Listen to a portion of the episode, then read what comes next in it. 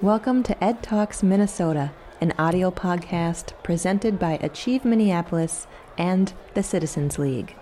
Ed Talks is a lively series of community conversations in the Twin Cities about issues impacting young people and public education, and creative strategies and opportunities to support and advocate for our youth. Each Ed Talks features two compelling short presentations by cutting-edge educators, youth advocates, students, artists, community leaders, and others who care deeply about young people, their well-being, and success. Ed Talks is supported by generous grants from the Bush Foundation and Comcast. This Ed Talk is titled The Stars and the Blackness Between Them, Writing About Queer Young Black Love. Author Janata Petrus Nassau shares her journey of researching queerness within Black American and Black Caribbean culture for her young adult novel, The Stars and the Blackness Between Them, which is about queer young Black love across the diaspora, mass incarceration, astrology, ancestral magic, Whitney Houston, and trusting your sacredness despite oppression and heartbreak. Junata's work is inspired by the absence of examples of herself within popular text as a young person, and how that has played out in both her life and her work. This Ed Talk was recorded in front of a live audience at Ice House in Minneapolis on March second, twenty twenty.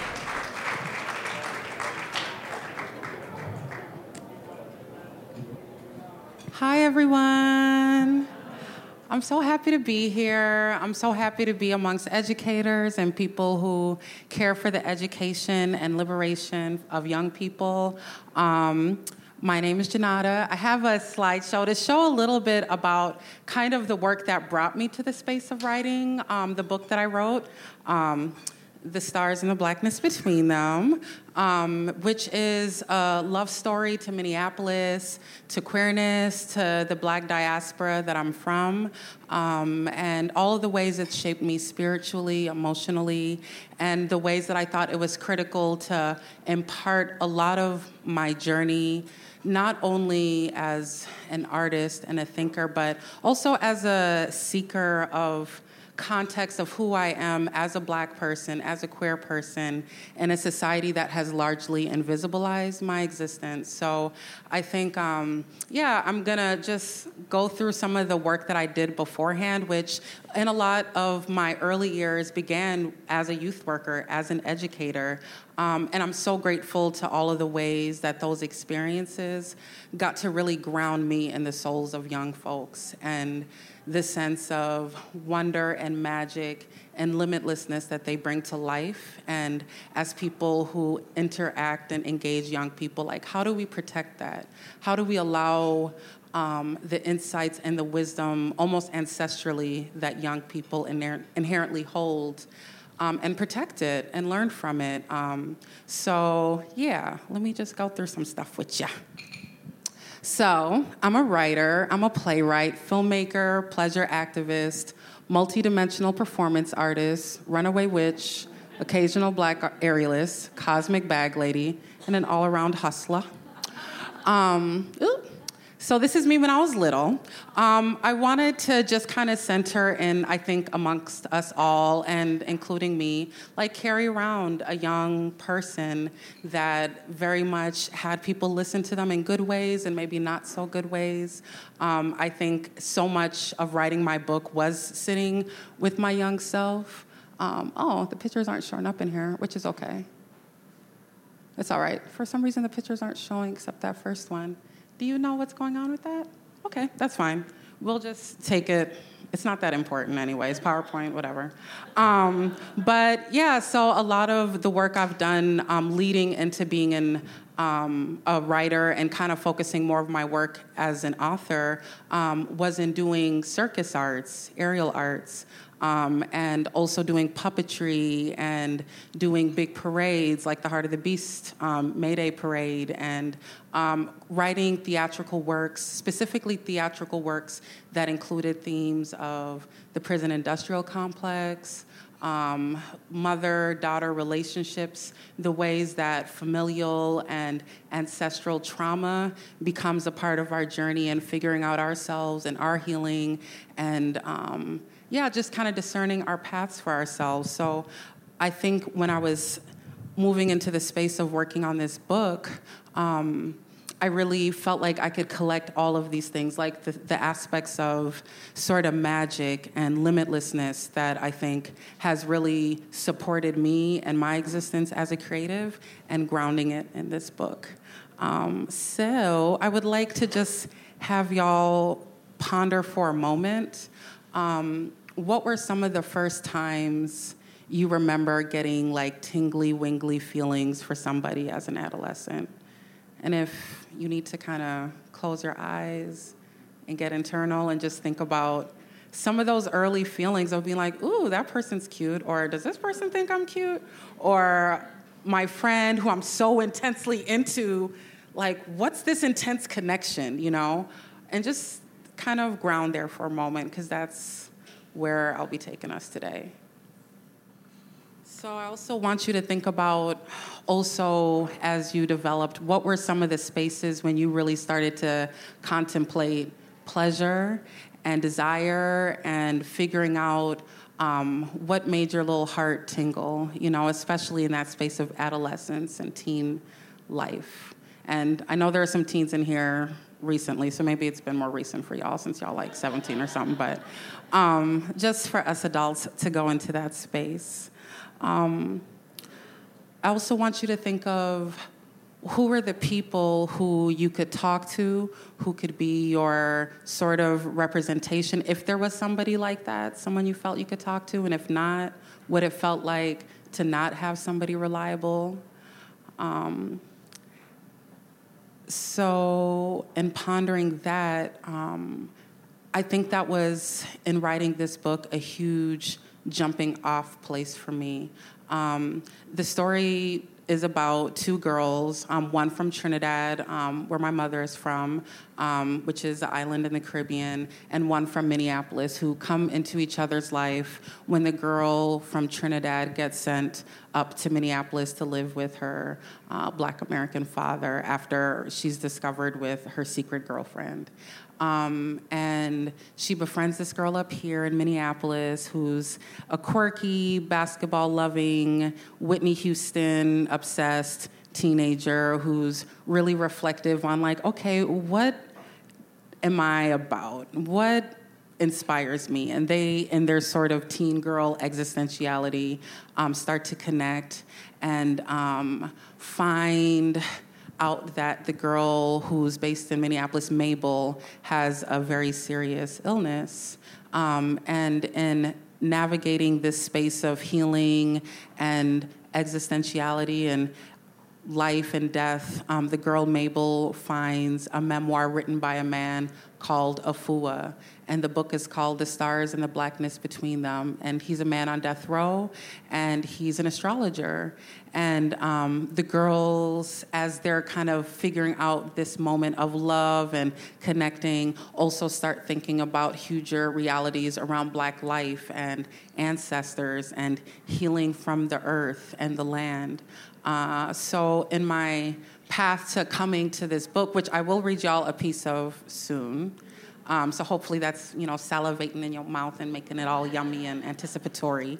Um, but in moving into the space of this work is I started um, with the idea of this book when I Literally, I was just like taking a shower randomly, which is where a lot of my ideas happen. It's like I'm just minding my own business, taking a shower. And then I'm like, oh my God, like a story will come or an image will come. And the idea that came to my mind was that a kid who has this like mysterious death, possible illness, um, intersects with a person who's on death row, and they're both Black. Um, and something about this like eminence sort of death sentence brings them together. Um, and through working on this storyline and thinking about this initially as a movie, as a screenplay, um, it slowly became a love story, and it slowly really became to blossom around like how um, queer love has always existed, um, and how it's existed within the lineage that I'm from as a Caribbean woman, as an African woman. Uh, and there's ways that I get to imagine it into the past in the process of this book. Uh, I had an opportunity also with this book to think about what ways am I, as a person who's first generation, um, as a person who's one of the few out queer people in my family, how do I get to imagine a history and a lineage of myself that doesn't erase or colonize away some of the stories of my ancestors that certainly I imagine some one or two or three ancestors was gay. Um, and also, like, how do we, in a history that wants to erase anything that doesn't fit into a cis-heteronormative realm, like, how do I, as a writer, feel brave and bold and write these stories, which, um, as a young person, I so very much wanted to have. I so wanted to know how romance would work on my little Black girl body. Um, how would I know, yeah, how to pursue somebody I'm interested in? Um, I love to read as a young person and read a ton of like salacious books like V C Andrews. I don't know why my mom let me do that. Um, Anne Rice, like vampires. I was like, oh, these vampires are hot doing things. Um, so like there was a part of me that very much was hungry for these conversations that weren't being given to me. Um, so like in writing the book, I was like, all right, how do I give these Black girls not only a sense of like, ooh, they're curious about love, but give them a sense of, you know, like there's making out that happens, there's female masturbation that happens, which I think is important to tell the young people about, um, and letting them know that they have access to their body and ownership of their body and um, protection and power over their bodies in ways that they not only deserve, but that they might also actually educate the next generation about. Are y'all with me so far? Okay, cool, because I feel like I'm with y'all, but my this thing wasn't here, so I'm like, okay, this is a new vibe now, but as long as y'all are with me, okay, cool. Um, so yeah, let's see what we got here. I'm just gonna read from the book. Um, so this is a scene, um, how much time do I got, by the way? I got ten minutes? Okay, I think I got enough time for that. Um, so this is a scene in the book um, where Mabel, the character who's based in Minneapolis, is like home late at night kind of reminiscing about stuff. And you know how like when you're a teenager or a grown person, if you're me, um, you're like up late at night and you're just like, oh my God, my feelings, my feelings, my thoughts, uh, the world, why the world? You know, so like this is that teenage space. Um, and so anyway, she's thinking about this uh, concert that she went to with her parents. And mind you, y'all can imagine Minneapolis, because this book takes place in Minneapolis. And um, she's at the club that her parents took her to see her favorite group, Black Lovers. And um, she like meets up with this, not meets up, but she runs into this cute girl on the dance floor and has this moment, situationship. Um, so here it goes. I'm not gonna lie, I was feeling super awkward because I didn't even know if I knew how to dance at first. But then this girl next to me out of nowhere starts to groove with me. I still remember what she got on. She was so magically pretty. She was looking all witchy with a lavender-colored afro and white boots and a necklace of mandarin-colored flowers. I started dancing back before I could even think about it. She was real smooth with her movements, twirling around me and dropping it low like bow. I was like, damn. I did a helpless version of my dad's two-step. And to my surprise, she seemed impressed. She soul clapped at me even, like I was killing it. She smiled and I just kept doing my thing, grinning back at her. And I don't know why I still remember this, but she smelled good too. Like cocoa butter, jasmine, flowers, and a little alcohol on her breath, even though there was an X on her hand like me. All of a sudden, a crew of her friends came back with drinks, and she smiled at me and then floated away among them, and I got pushed further back. It made me feel a little disappointed, but I get it. Those were her homies. But for some silly reason, I had wished we could have danced all night together to Black Lovers, and I could have maybe even known something about her. Next thing I know, I hear a familiar voice. Mabel, they is so fresh. I had to get on this dance floor and do my thing, baby. And there was my mama behind me, shimmying an old lady twerking her heart out to the music. We played Black Lovers on the ride home, and I was still buzzing from their weirdness and freeness and blackness. I tried to relive all I saw on the stage that night. The bass player, Black Rose, who is tall and dark with a pretty smile and a pink fade, and his jumping up and dancing all over the stage. Black Dahlia, the drummer from Senegal, raised in New Orleans, moving every style of rhythm from congas, wind chimes to her drum kit to a djembe. The keys player, Black Iris, with her pretty periwinkle dreads and her big, fine, fat butt, wearing a mint green wedding dress, her eyes closing to the rhythms on her beat machine. And of course, my favorite, Queen Asantewa, and their emotional voice. She a butch, right? My dad said from the front seat, promptly killing my vibe. She could sing her ass off. That falsetto was a young prince in his hay. Ooh, and she played real good too, like Jimmy on that guitar. I'm glad we went, ladies.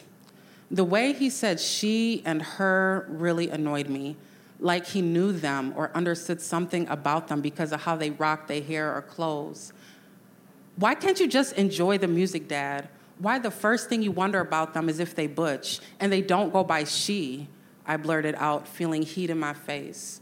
Then both me and my dad got quiet. Saquon, the singer Queen Asantewa, goes by they, baby, my mama said. But she didn't stop there. And ooh, that little cutie queen is a fine little tenderoni. I can see why all y'all kids be acting wild behind them, she said, revealing cougar feelings about Queen Asantewa that nobody was wondering about.